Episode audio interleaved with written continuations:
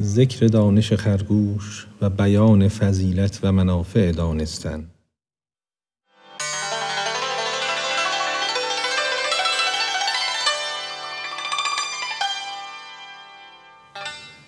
این سخن پایان ندارد هوش دار هوش سوی قصه خرگوش دار.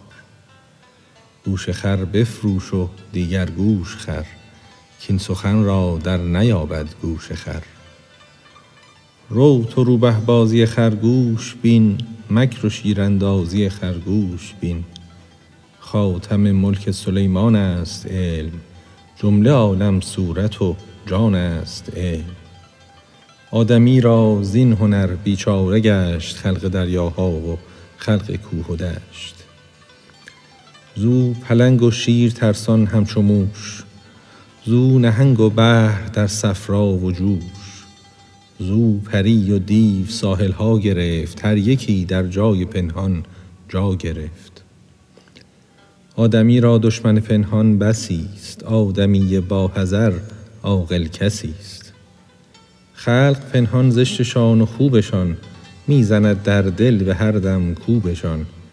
بهر غسل ار درروی در جویبار بر تو آسیبی زند در آب خار.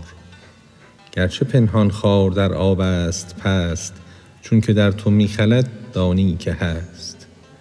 خارخار وحی ها و وسوسه از هزاران کس بود نه یک کسه.